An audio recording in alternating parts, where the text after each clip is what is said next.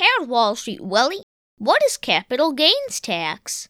Capital gains tax is tax incurred on the increase in the value of your investments. It needs to be paid when the investments are sold at a profit.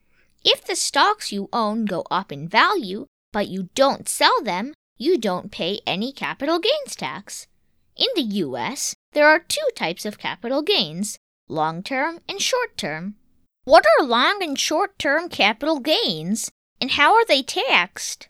Long term capital gains is for investments that are held for over a year before they are sold. The profit from the sale of these investments can be taxed at 0, 15, or 20%, depending on your income that year. For example, in 2020, someone whose income is $50,000 would pay 15% tax on long term capital gains, but the capital gains tax would be 0% for someone whose income is $30,000. Short term capital gain occurs when an investment is sold within a year of purchase. It is added to regular income and taxed at the applicable income tax rate, which is usually much higher than long term capital gains tax rate. If you sell multiple investments in the same year, how is the capital gains tax calculated?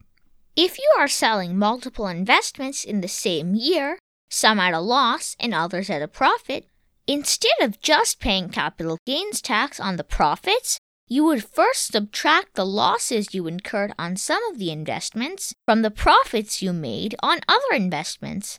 This gives you the net capital gain, which is the amount of money that you pay capital gains tax on.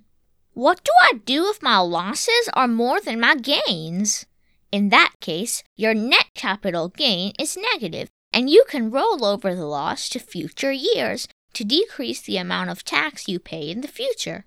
Are capital gains taxes only for investments?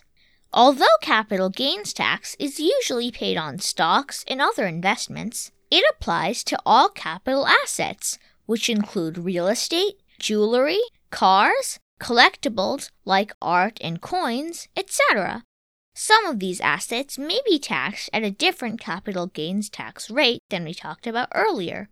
For example, collectibles are taxed at a flat 28% capital gains tax rate, irrespective of your income that year. Thank you very much, Wall Street Willie. You're welcome, Super Cooper. Remember, finance is your friend.